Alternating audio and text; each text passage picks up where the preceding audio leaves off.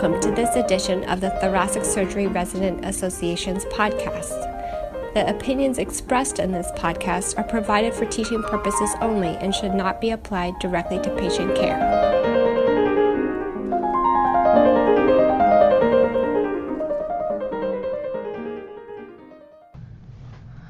All right, hello everyone. Um, we are here to discuss ethics education in cardiothoracic surgery, where are we now and where are we headed?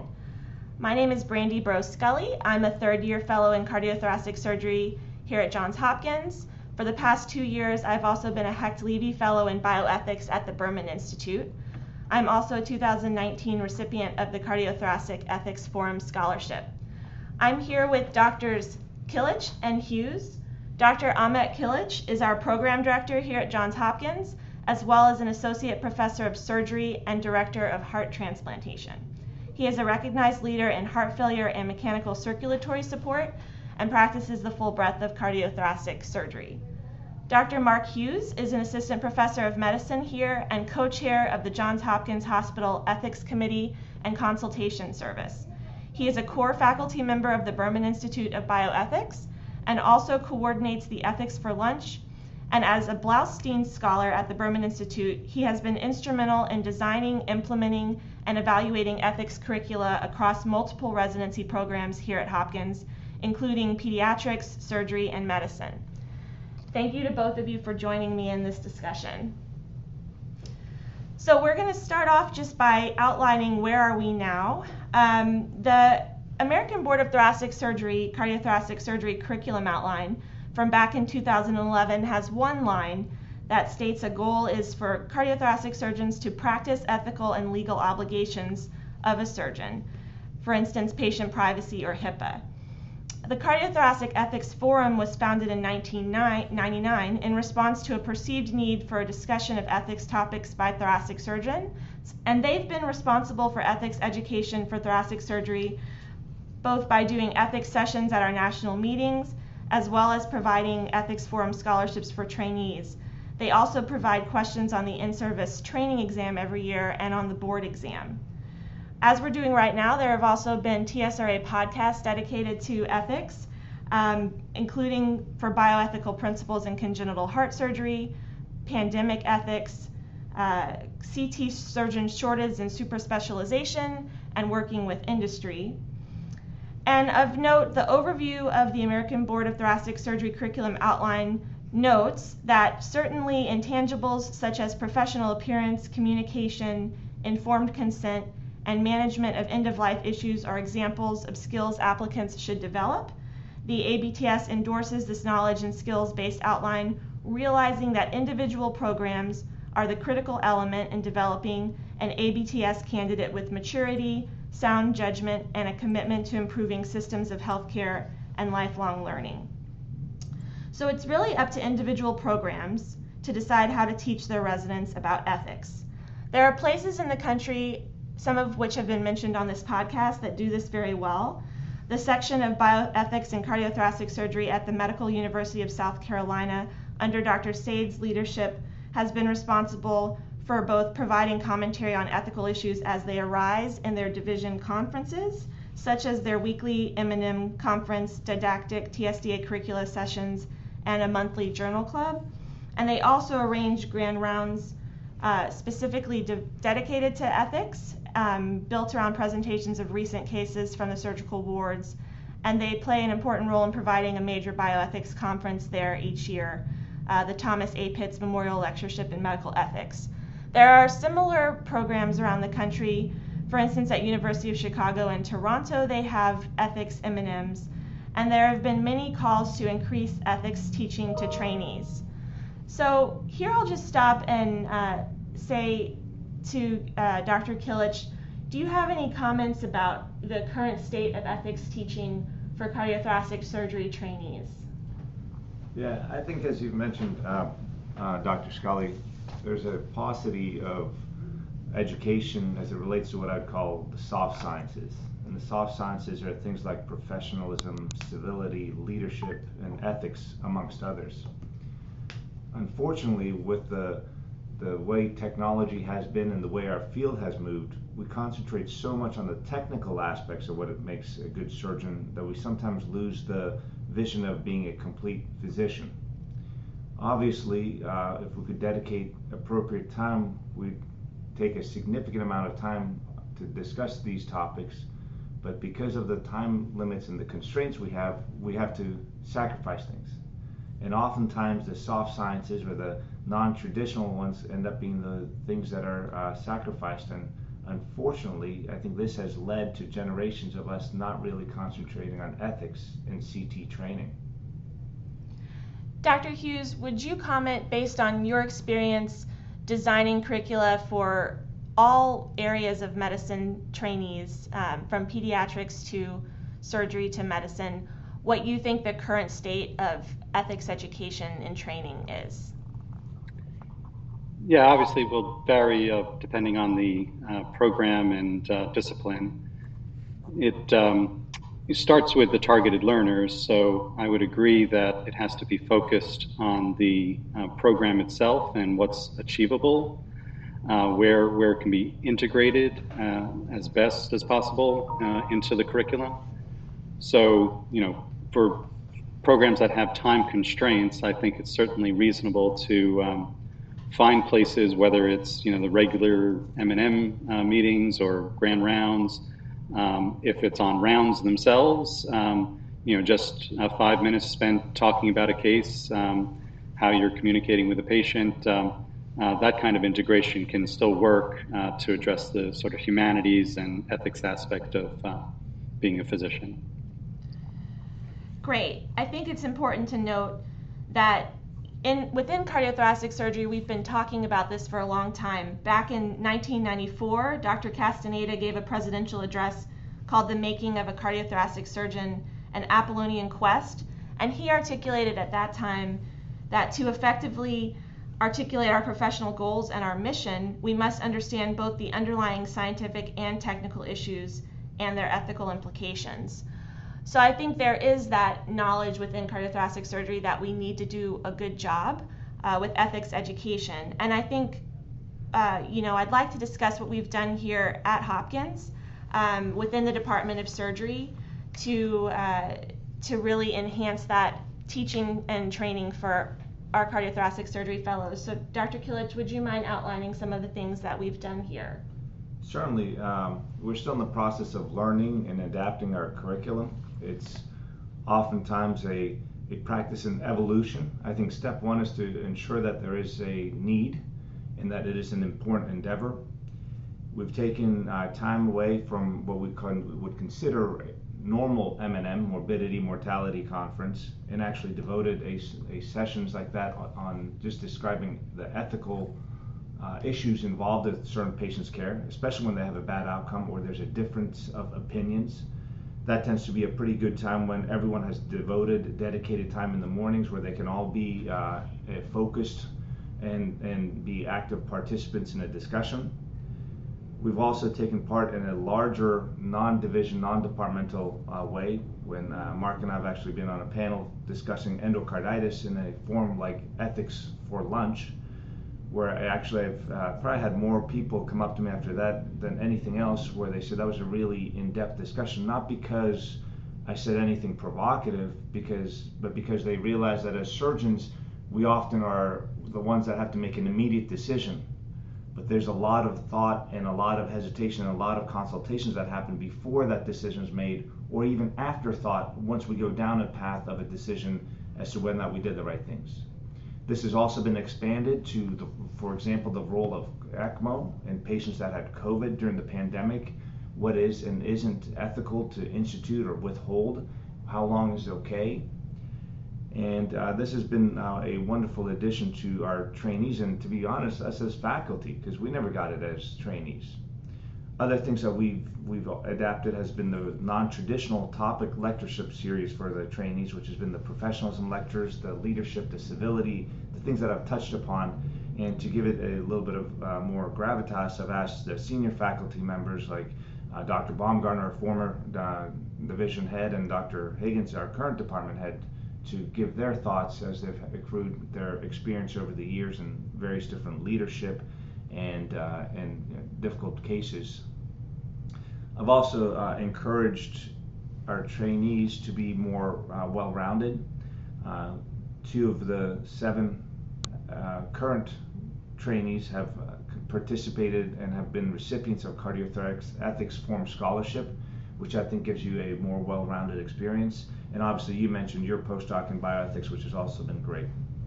So we're we're very excited to at least uh, begin to scratch the surface of what it means to be a uh, at least more ethically aware uh, in our field.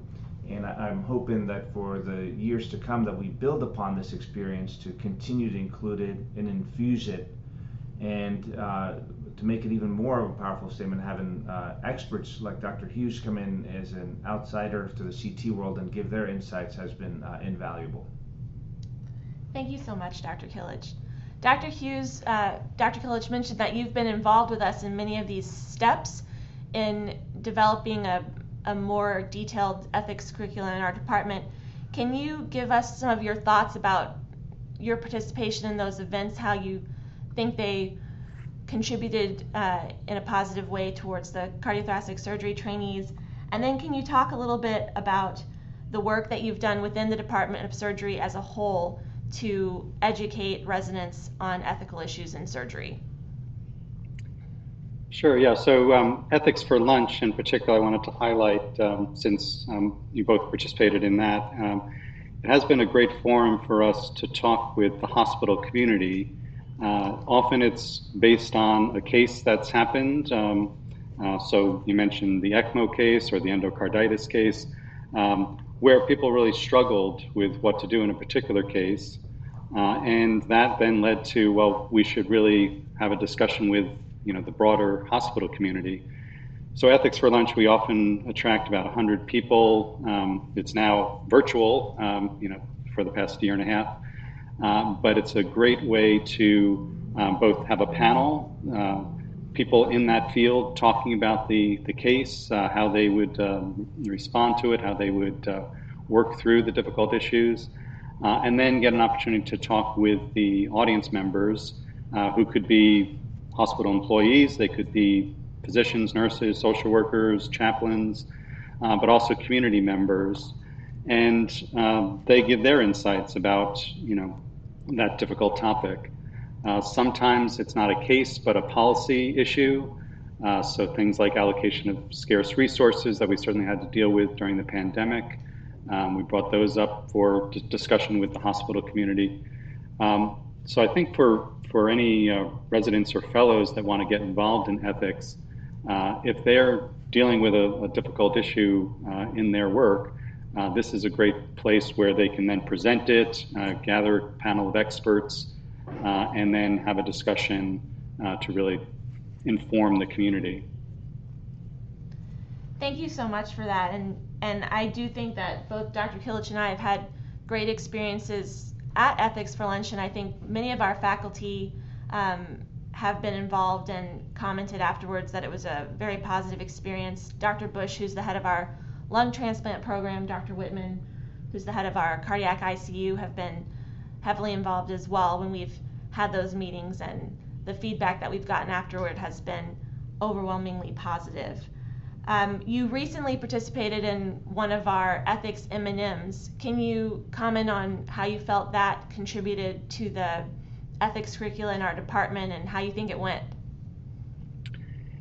Yeah, so again, just bringing attention to to tough cases. Um, you know, the typical M&M where we're, we're really thinking about you know the complications that arise and so on, but but really focusing on the ethics issues. Uh, and I think for the ethics M&M, also making it accessible to all members of the, the interdisciplinary team. So it's not just you know physician centric, um, but an opportunity for uh, nurses, uh, other members of the, the team to talk about a case because uh, their perspectives, um, you know, they're dealing with it day to day um, those M&Ms, if it's an open forum, people feel safe to, to discuss things, uh, can really help in, in furthering patient care. You know, um, the tough cases often form how we, you know, prevent the problems in the future. Yes, Cynda Rushton, who is both uh, one of the nurses here at Hopkins and a core faculty member at the Berman Institute, um, has participated and we very much valued her her input as well. And I and I agree that um, in many of these cases, the bedside nurses and many of the ancillary staff play a huge role um, in helping us communicate with the family and and grappling with some of those ethical issues. So it's been a great way to kind of open our uh, M&M up to the rest of the team. Uh, can you comment any about what you've done with the Department of Surgery to really establish an ethics curriculum? Yeah, so we've been doing this for, um, I guess, 13, 14 years. Um, I was a facilitator in a, a, faculty development course called Curriculum Development. Uh, so it's a six step process. Uh, we have a, a, book I would refer people to um, about how to actually develop curricula, a very organized process. Um, but we, we spent a year, uh, so uh, I and colleagues in the Berman Institute, as well as one of the surgery faculty, Fred Eckhauser, um, spent a year you know, looking at the literature on what, what happens in uh, various residency programs, uh, did targeted needs assessments for those programs, met with their program directors, uh, and really tried to focus the curricula on what would work best in each program.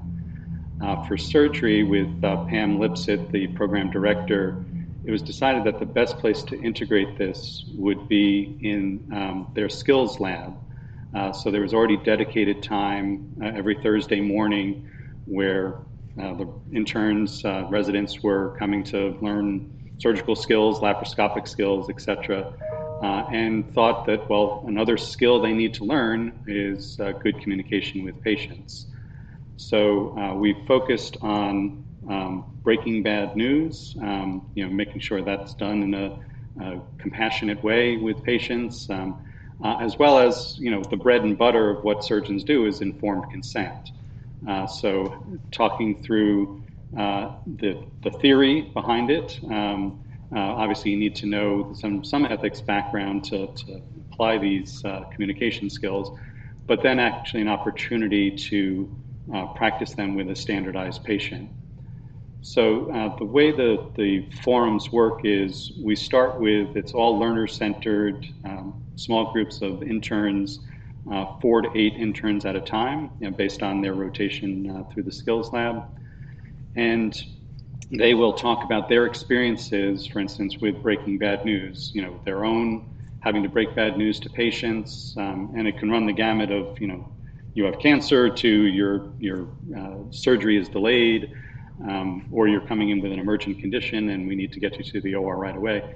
So whatever whatever the bad news is, um, what they've needed to do and, and, sharing that with the patient when it's gone well, when it's not gone well. Uh, we highlight the the role of role models.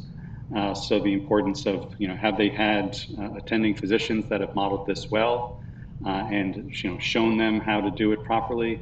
Um, we talk about those experiences. We then give them a framework. Um, I think many people nowadays are familiar with the SPIKES framework, uh, which is a means of breaking bad news, just an organized way. It still has to be improvised based on you know the particular patient encounter, but at least gives you a, a, an idea in your mind of the things you need to do, pay attention to when you're breaking the bad news.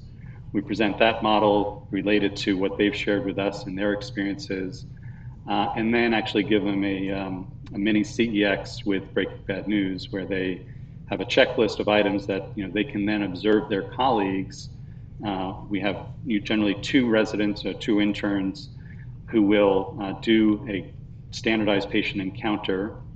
Um, everyone else observes. Uh, we ask the uh, person that's done the Breaking Bad News to you know, tell how they think it went.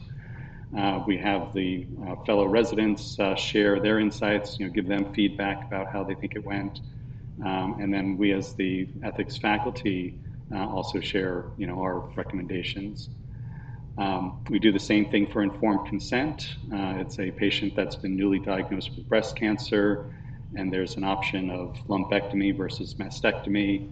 Um, so it's part shared decision making, trying to explore with the patient which option you know she thinks is best uh, for her for herself. And um, again, that standardized patient encounter, they get feedback. um, hopefully as a model for then you know taking some things forward when they have to do the informed consent themselves on, on the wards. And I think it's been very successful. We've uh, uh, part of the curriculum development process is that you should also evaluate your curricula. So I would encourage others that are developing curricula to have an evaluation strategy in place.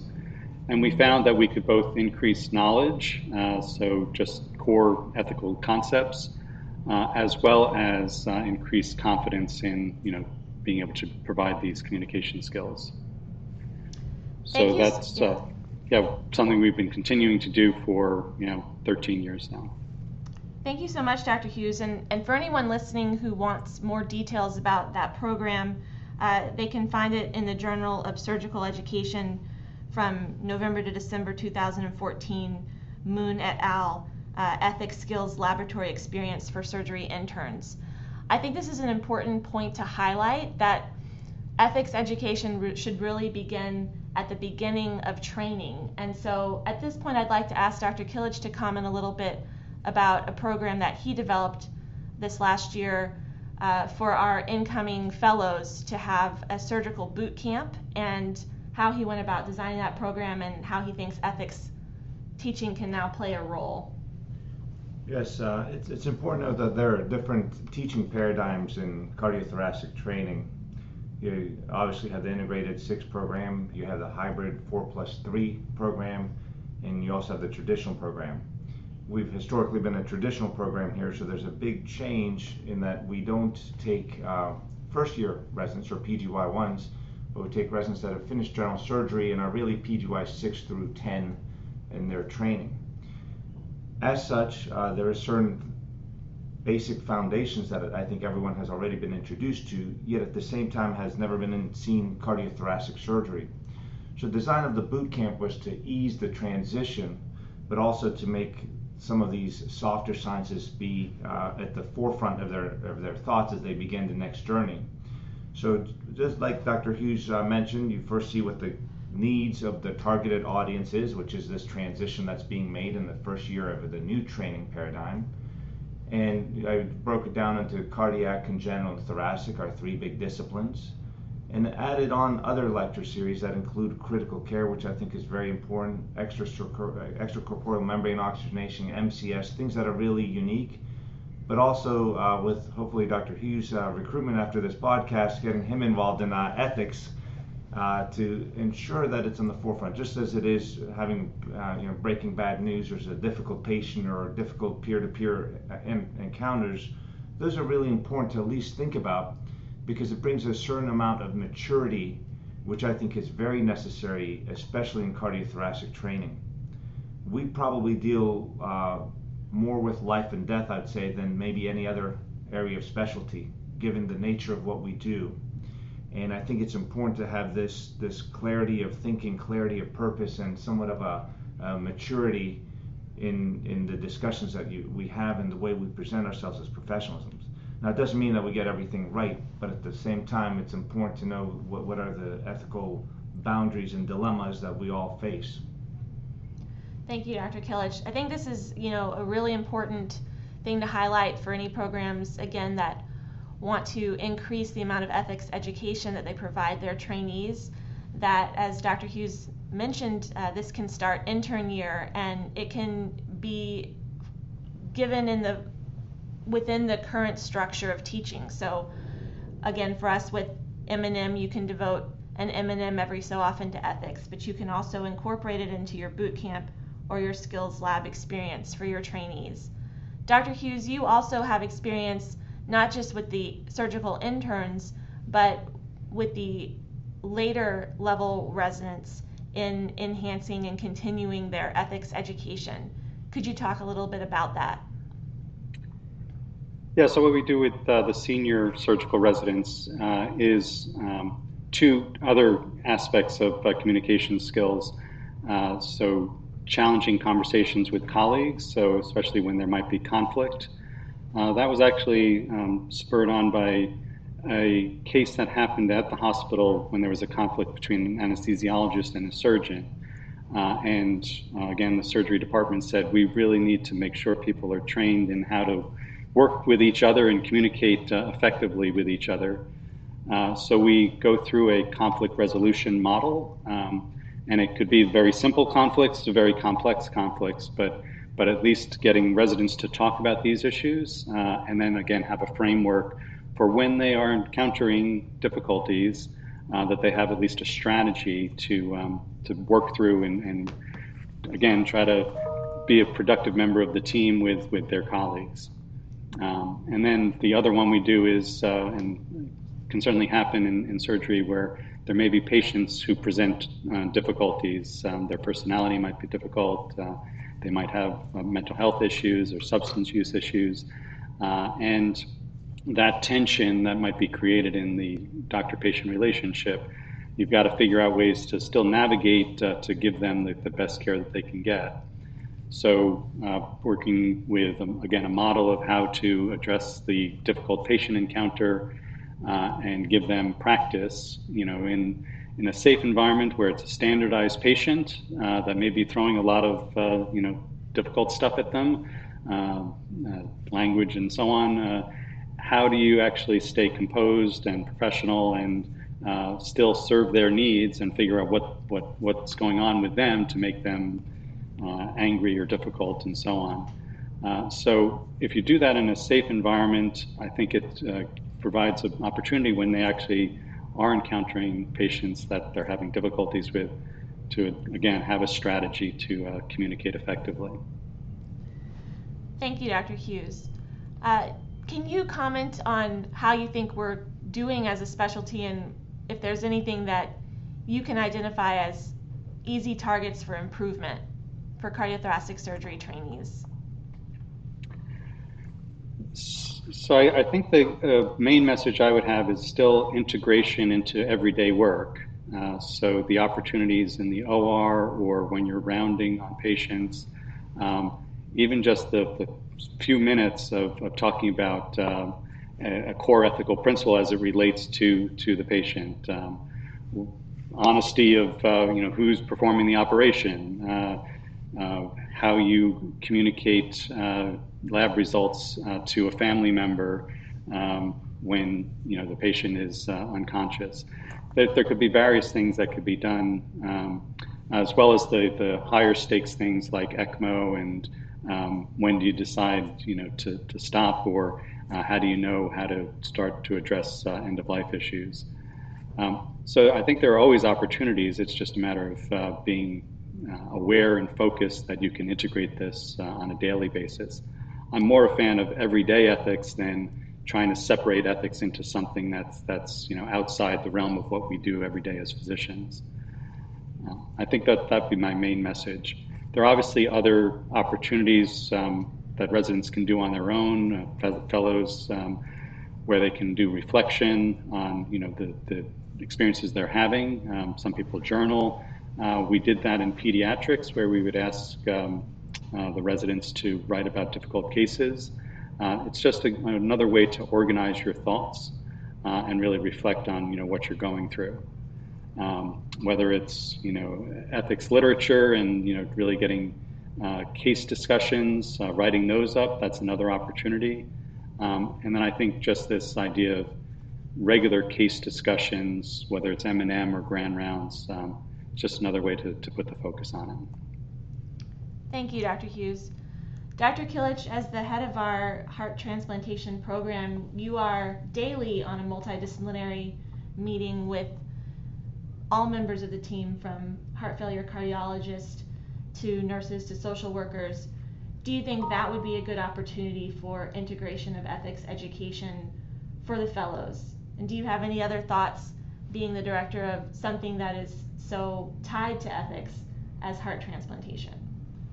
Yes, no, it's uh, you know sometimes we wear a couple different hats, and it's always nice when you're wearing different hats is to have a a, a uh, cadre of people around you that surround you that you can kind of bounce ideas off of. And you know the, the reason why we have the daily rounds is so that we don't lose fact of the uh, or lose sight of the fact that it's an individual that we're taking care of. And when we talk about scarcity of resources, transplantation is a scarcity of those kind of type of resources. and we want to make sure that we're doing the right thing for each individual patient, whether or not they have a caregiver plan, if they have uh, thought about end of life issues, as that's exactly what we're dealing with.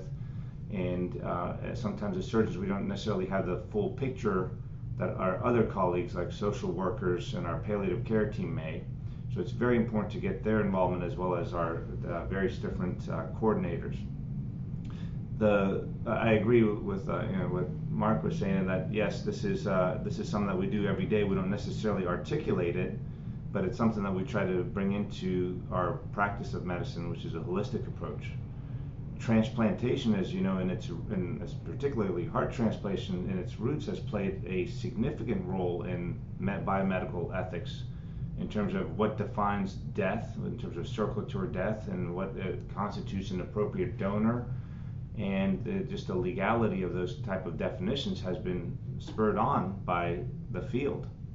In fact, most recently, there's a statement out there talking about the calling for a banning of DCD donors, which is donation after circulatory death, particularly in heart transplantation, and that was put out by a society, and we have to respond as a society now. So yes, there's uh, interplay uh, every day, and I think anytime as we as faculty and trainees can be introduced to these kind of concepts, I think it benefits everybody. Thank you, Dr. Kilic, and thank you, Dr. Hughes, uh, both for joining us on this podcast today and for your involvement in our ethics uh, teaching efforts.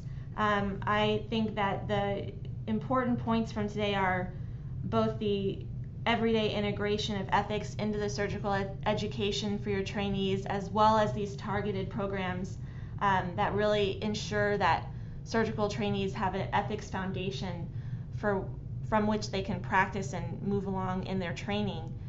I'll ask you, Dr. Hughes, for any final thoughts as we wrap this up. But again, thank you so much for joining Dr. Kilic and myself. Yeah, no, it's been my pleasure to, to join you, and I, I wish you well and, and I would encourage you to, to find those places where you can talk about ethics. All right, thank you.